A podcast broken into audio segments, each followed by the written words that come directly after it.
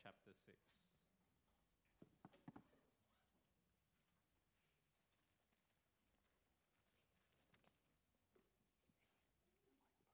And uh, I'll just pray for, uh, for Pastor Matt and uh, before we start. Uh, Heavenly Father, I'd like to uh, yeah, thank you for your word. Uh, thank you for uh, yeah, this, this vision of your, your throne. I pray, Father, that um, yeah, you, would speak powerfully through Matt. Help us just to just grab a, a, glimpse of your glory this morning uh, and help us also to see uh, ourselves uh, from your perspective. In Jesus' name, amen. Isaiah chapter 6. In the year that Uzziah died, I saw the Lord, high and exalted, seated on a throne, and the train of his robe filled the temple. Above him were seraphim each with six wings. With two wings they covered their faces, with two they covered their feet, and with two they were flying. They were calling to one another, Holy, holy, holy is the Lord Almighty. The whole earth is filled with his glory. At the sound of their voices, the doorposts and the thresholds shook, and the temple was filled with smoke. Woe to me, I cried.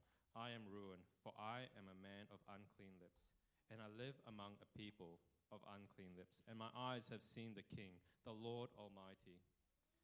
Then one of the seraphim flew to me with a live coal in his hand, which he had taken with tongs from the altar. With it he touched my mouth and said, See, this has touched your lips, your guilt is taken away, and your sin atoned for. Then I heard a voice of the Lord saying, Whom shall I send, and who will go for me? And I said, Here I am, send me. He said, Go and tell this people, be ever hearing, but never understanding, be ever seeing, but never perceiving. Make the heart of these people callous, make their ears dull, and close their eyes. Otherwise, they might see with their eyes, hear with their ears, understand with their hearts, and turn and be healed. Then I said, For how long, Lord? And he answered, Until the cities lie ruined and without inhabitant, until the houses are left deserted, and the fields ruined and ravaged, until the Lord has sent everyone far away and the land is utterly forsaken. And though a tenth remains in the land, it will be, laid wa- it will be again laid waste. But as the terebinth and oak leave stumps when they are cut down, so the holy seed will be the stump in the land. This is the word of the Lord.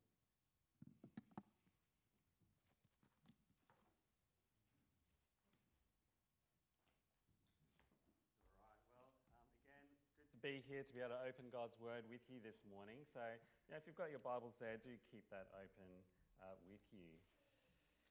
Now, uh, I love that question actually about the last time that you were truly terrified.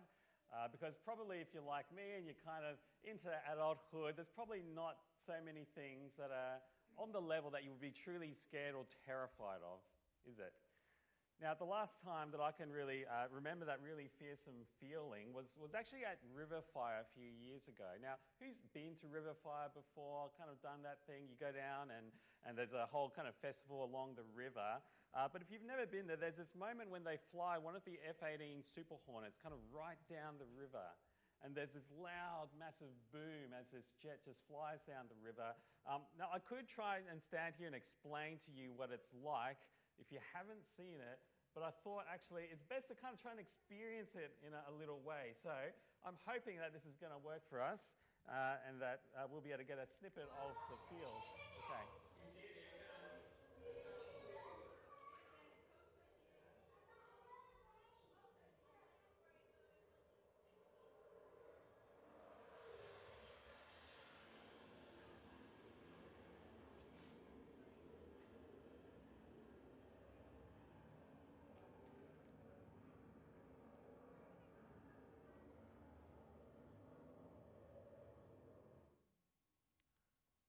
right, now, I don't know you kind of heard there. That was my son. He's probably, I think, about four years old there, going, I'm very brave, I'm very brave, I'll be okay. And we were like, no, no, you've got to be ready, cover your ears, get ready for this.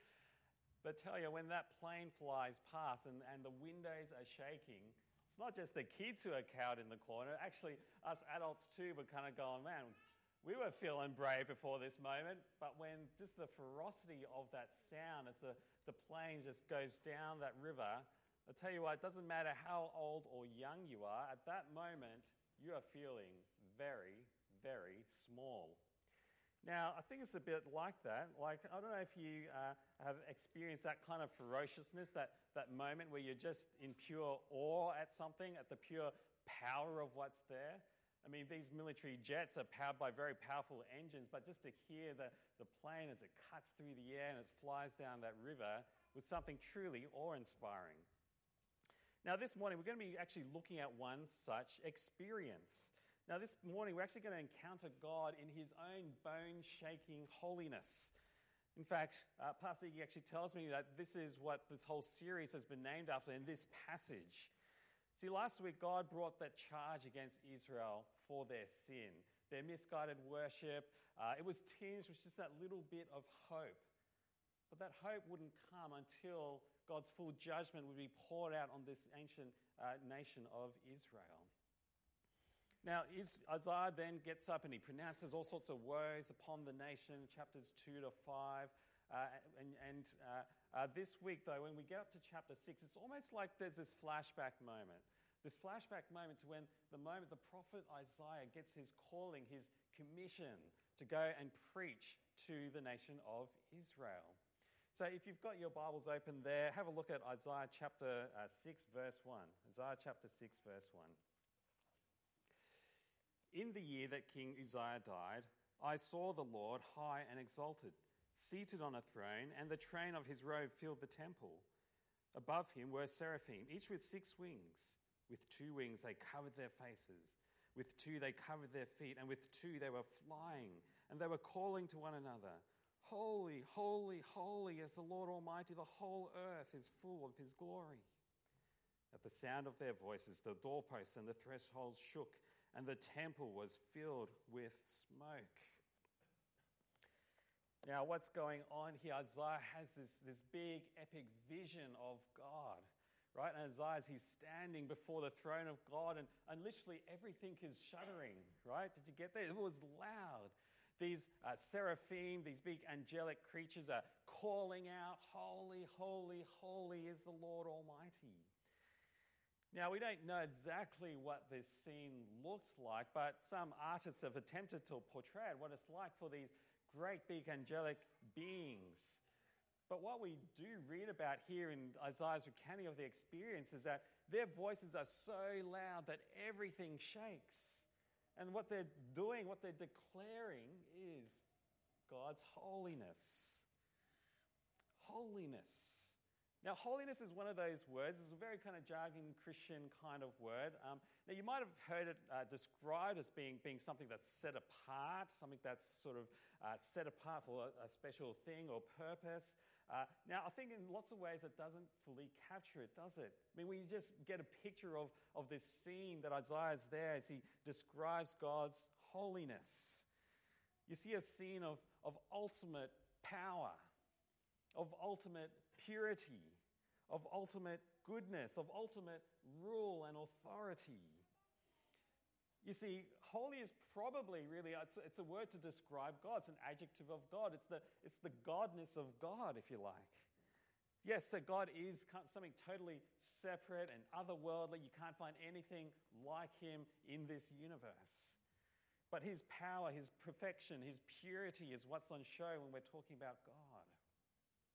And the holiness of God in this picture it's so blazing, so searing, that even the seraphim, these powerful angelic beings, cover their eyes lest they look gazing directly on God's holiness. And Isaiah himself is he's blinded by this mere vision, not so much of God's face, but just of his robe as it fills this throne room. Now, I have to say, that's often not the way we think about God, is it? I mean, particularly, I think in, our contemporary times, the way that Hollywood like, would like to portray God. I think that Hollywood's trying to turn God into a little bit more of an everyday kind of God, right? This is Morgan Freeman in a movie called Bruce Almighty. Uh, he wears a white suit, so they're trying to capture something of that, that purity that's there. But he's, he's not sitting on a throne surrounded by angels. He's, he's kind of sitting in an office like an accountant or a businessman. Now, he's also very relatable, right? He's the kind of guy you could come and get alongside and have a good chat to.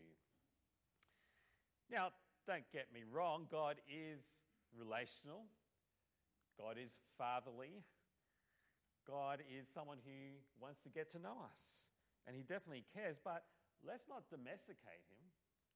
Let's not pretend that God is someone that you can just trifle with, rock up and put an arm around his shoulder without him first inviting you in. In fact, that's actually why it took a really serious Christian to uh, kind of give us a, a, decent analogy for God. Uh, and this is Aslan, isn't it? Aslan, C.S. Lewis, a very serious Christian. Uh, Aslan, now I love the picture of Aslan because I think it's trying to capture something of the ferociousness of who God is in his holiness. And there's a couple of quotes from, uh, from the Narnia series that I love about Aslan, because it does help to kind of capture something of, that, of what it would be like to relate to God. Here's the first one Aslan stood up, and when he opened his mouth to roar, his face became so terrible that they did not dare to look at it. And they saw that all the trees in front of him bend before the blast of his roaring, as grass bends in a meadow before the wind. Can you feel the power that is contained there? And again, this is just an, an allegory, a metaphor for God. Here's another one Aslan is a lion, the lion, the great lion. Ooh, said Susan. I thought he was a man. Is he quite safe? I shall feel rather nervous about meeting a lion. Safe? said Mr. Beaver. Don't you hear what Mrs. Beaver tells you? Who said anything about safe? Of course, he isn't safe, but he's good. He's the king, I tell you.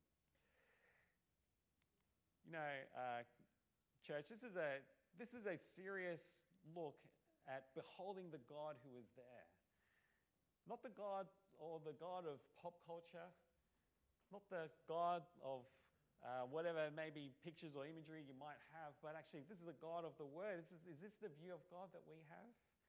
A God who is powerful and fearsome and holy.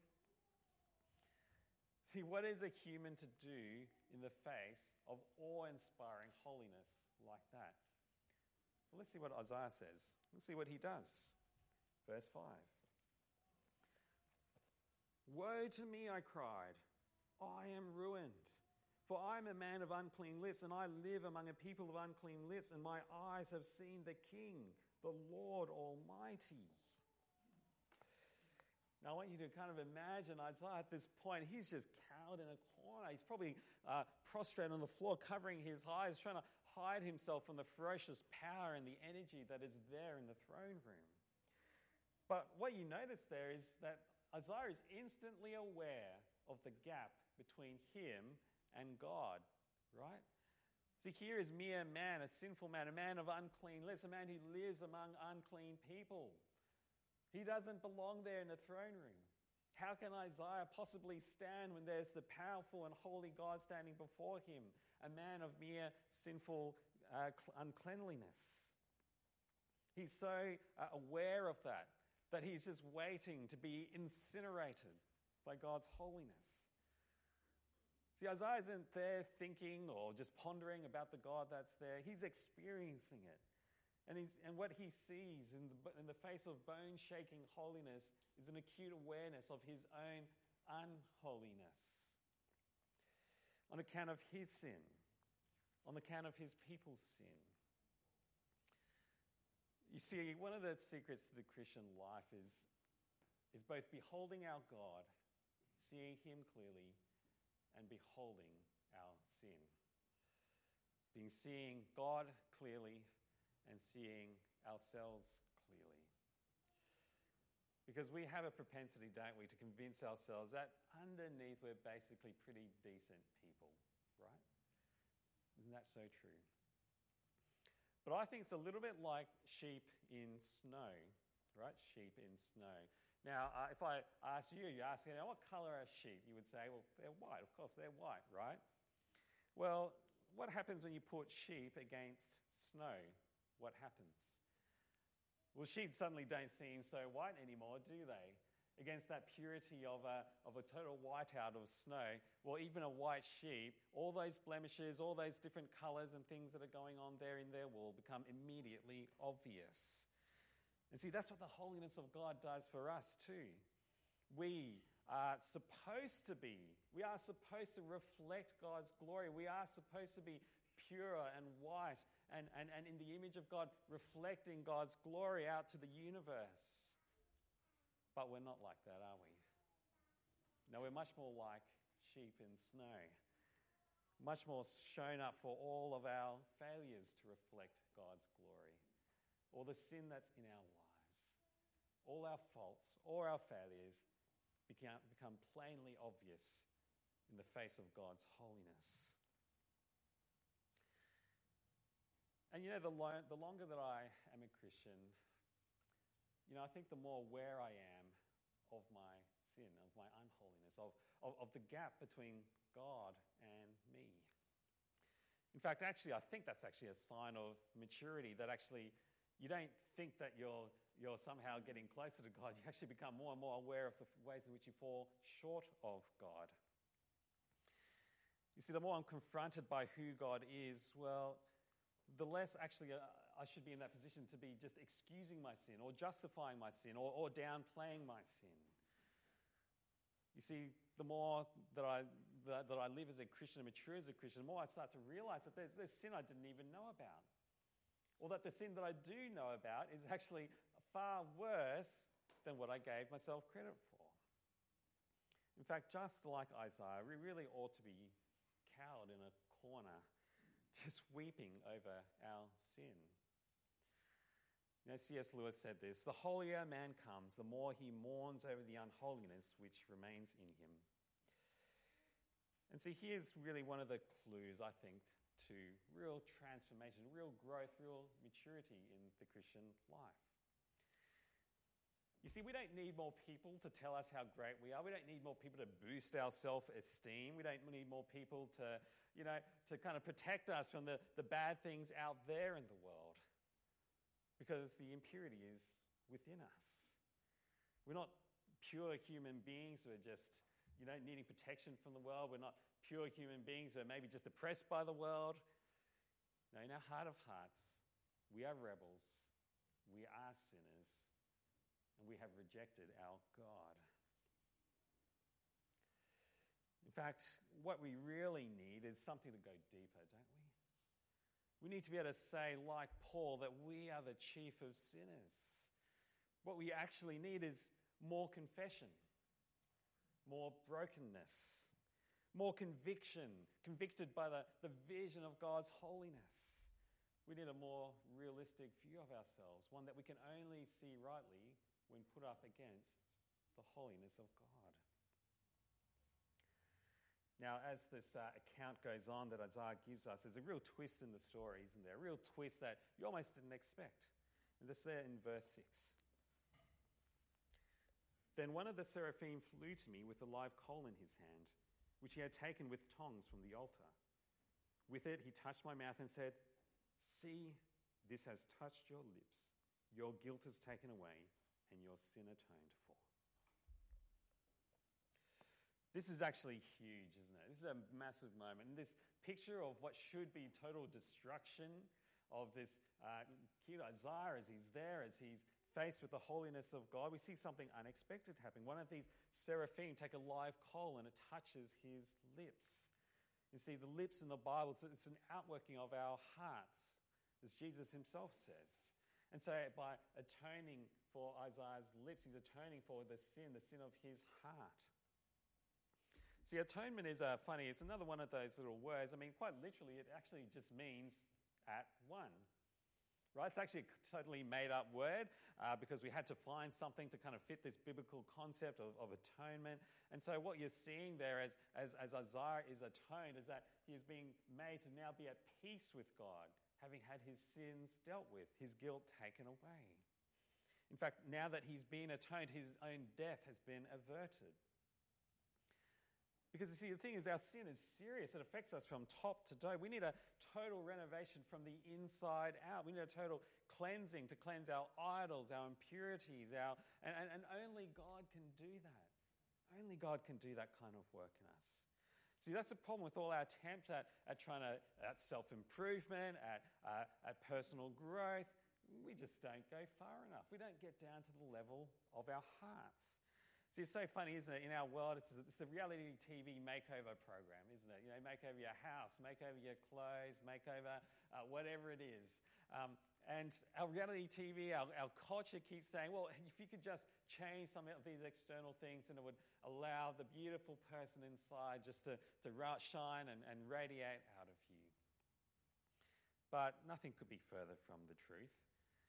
Not to say that some of those things aren't good. A lot of those things are good, but they're only surface level, they're only superficial. None of those things can change and transform our hearts in the way that God can. You see, what's missing is actually our atonement of sin, our brokenness over our sin, our remorse, repentance, it should be dependence and desperation before God. I mean, when was the last time that you actually prayed on your knees before God? I mean, that's the right stance before God, isn't it? You know, in high school, we, uh, we had this little chapel that we used to go to as, as kind of part of the school program, but uh, it had all these little cushions. Um, it was on the pews. It kind of had this little space where you had these little soft cushions there. And I always wondered what they were about. Until one day, actually, someone explained to me that, that that's actually there so you can put on the floor so you could be kneeling to pray. I mean, that's actually the right stance before God, isn't it? As an unholy person who's standing and speaking to the Lord of the universe, we should be on our knees. But one of the great twists, not just for Isaiah, but for us too, is that out of the ashes of our own deep conviction of sin, Jesus brings us atonement. Jesus is the one who pours out his spirit for us and can do that work in our hearts for us. So the whole book of Hebrews is really about the way in which uh, Jesus is the ultimate atoner of sins. So here's a couple of little snaps um, from later on in the book of Hebrews. But he, that's Jesus, uh, has appeared once for all at the culmination of the ages. Um. At the culmination of the ages to do away with sin by the sacrifice of himself. We have been made holy through the sacrifice of the body of Jesus Christ once for all. You see, you can't, it's not that you have to go and put on this holiness to be able to come to Jesus. Actually, Jesus is the one who comes to you and he deals with your sin. He is the one who makes you holy. And actually, at the conclusion of, of the book of Hebrews, he concludes that actually, now, as a, as a result of the work of Christ, you and I can stand in the throne room of God. Check this out. Therefore, brothers and sisters, since we have confidence to enter the most holy place by the blood of Jesus, by a new and living way open to us through the curtain that is his body. And since we have a great priest over the house of God, let us draw near to God with a sincere heart, with the full assurance that faith brings, having our hearts sprinkled to cleanse us from a guilty conscience, and having our bodies washed with pure water. See, this is something that Isaiah could never have imagined. Now we see kind of a little snippet, a little foretaste of it in Isaiah's own experience, but in Jesus' owned body in his death, in his resurrection. is his atoning sacrifice that even Isaiah's moment points us towards. It is only what by Jesus' sacrifice that we can enter the throne room of God. But having now been in the position now, being able to take on, to, to, to, to be able to be one with Christ and to take on his death, death and resurrection for us, what does Hebrews say? Well, you can have confidence to enter the throne room of God. You can draw near to God. You can have a heart that's full of assurance, having had our hearts and conscience cleansed, having had your bodies washed clean. Because of Jesus' atoning sacrifice, you can be made holy. as holy as the God who filled that temple with his holiness. That is a remarkable thing about the gospel, the remarkable thing about Jesus' work on the cross, is that it can now bring us into that throne room, not like Isaiah cowered down, covering our eyes, fearful of our own death. We can come with confidence. We can come with confidence. We can now get to know that God, the holy God who is there, and know Him as our Father. You can't get there on your own, but you can with Christ. It's an extraordinary thing about uh, being a Christian, to be, to be even admitted into this space. In fact, the whole story of Scripture is so much about how we are kept out from that space. Ever since the Garden of Eden, how we are not allowed to enter into that zone, kept out, kept out at arm's length from the temple. But what, what, what has been kept keeping us apart from God has now been made right because of Jesus' atoning sacrifice for us. It's extraordinary. And as people who have been made holy because of Jesus' work, now, Jesus himself gives us that task of living out that holiness, of being holy as God is holy. Here's a, here's a great quote. If you think you can walk in holiness without keeping up perpetual fellowship with Christ, you have made a great mistake. If you would be holy, you must live close to Jesus. Charles Spurgeon, the great preacher. Now, as the book of Hebrews finishes, he actually commands us to, to come together, to not stop meeting together, because actually what we, we can do is actually spur each other on to that holiness, spur each other on to that love and good deeds. As, a, as an outworking of people who've been made holy by Christ, we can be a people who are all together. We are on about growing in holiness. This is not just my own private project that I've just got to work harder on. Now Jesus has saved me. Now I've just got to work really, really hard to do it. No, no, this is a project now for us as a church together. We are on this path together to grow in holiness together. It's about confession, it's about confrontation. It's about keeping each other accountable. It's about uh, walking that path of confession and repentance together. Realizing that we can't fix ourselves apart from God. But having His Spirit empowered church, well, that is a significant power now that can grow us. That as we catch a vision of the glory of God, as we realize how far short we, we fall together, that we're then spurring each other on to the love and good deeds and the kind of holiness without which no one will see God.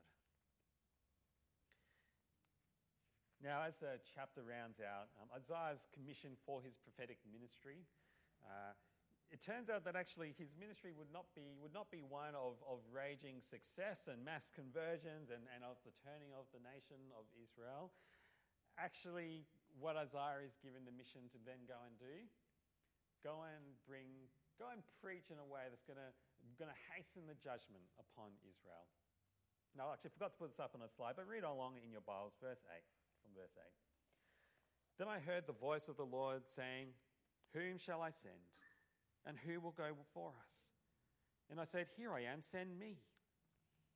And he said, Go and tell this people be ever hearing but never understanding, be seeing but never perceiving. Make the heart of this people callous, make their ears dull, and close their eyes. Otherwise, they might see with their eyes and hear with their ears, understand with their hearts, and turn and be healed. Then I said, For how long, Lord? And he answered, Until the cities lie ruined and without inhabitant until houses are left deserted and the fields ruined and ravaged, until the Lord has sent everyone far away and the land is utterly forsaken. And though a tenth remains in the land, it will again be laid waste. But as terebinth and oak leave stumps when they're cut down, so the holy seed will be the stump in the land. Isaiah is to preach judgment on Israel. He is to preach to a people who will ever be hearing and never understanding, ever seeing and never perceiving, whose, whose hearts are hard, whose eyes are blind, who instead of turning will be punished. See, Israel will never have that experience of seeing, beholding clearly because of their hardness of heart, because of the blindness of their eyes and the deafness of their ears. They remain hard and calloused about their sin, not repentant and remorseful of their sin. And so, when, eh, and so there's no hope for this nation, Israel. At least no hope until God's purifying judgment sweeps through the land and only this holy stump, this holy seed is left where God will come and finally deal with their sin. That's for future chapters of Isaiah. Raises the question for us, though, doesn't it? How clearly do you see God? Are you like Israel, a bit hardened toward God, far too accepting of our own sin, owning our own sin? Or has something today about this picture of God and His holiness opened you up to actually just seeing clearly the holy God who is there? How do you see God? You know, I reckon if you've never properly repented of your sin, if you've never been on your knees at the point of just, just mourning the sin that is there, well, then it's possible that you haven't fully reckoned with God's holiness and your sin. We should be terrified. We should never get comfortable with sin.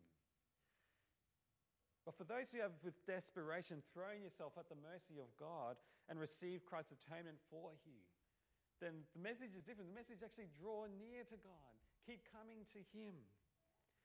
Never stop uh, receiving Christ's atonement for Him, for yourself. Don't stop fighting sin. Never stop in the battle for holiness.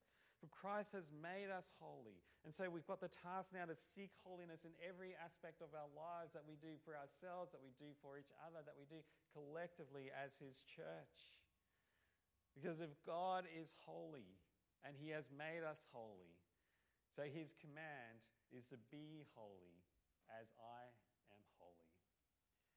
Church, that is the message really from Isaiah chapter 6 for us. Uh, there's a classic book by a bloke called J.C. Ryle. He actually uh, uh, talks about holiness like this, and I think it's a great way to finish. Holiness is a habit of being of one mind with God, according as we find his mind described in Scripture. It is the habit of agreeing in God's judgment, hating what He hates, loving what He loves, and measuring everything in His word by the standard, uh, everything in, his, in this world by the standard of His word. See, church, that's how God's bone shaking holiness transforms us to be holy. Why don't I pray for us in the midst of that?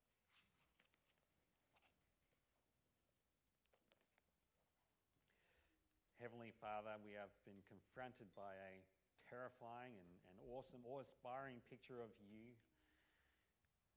But Father, as we gaze into your holiness, we can't but be aware of our own sins, failures, faults, lusts, and the things that are in our hearts that we know are part of our rebellion against you.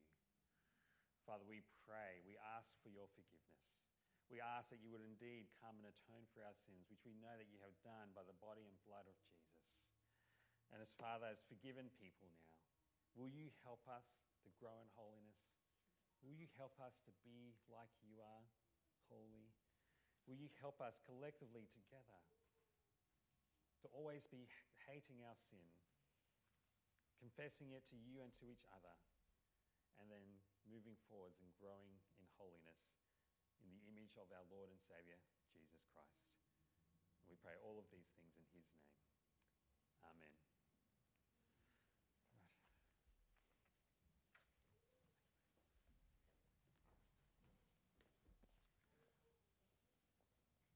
Well, church, has plenty to reflect on as we've seen a massive, awe inspiring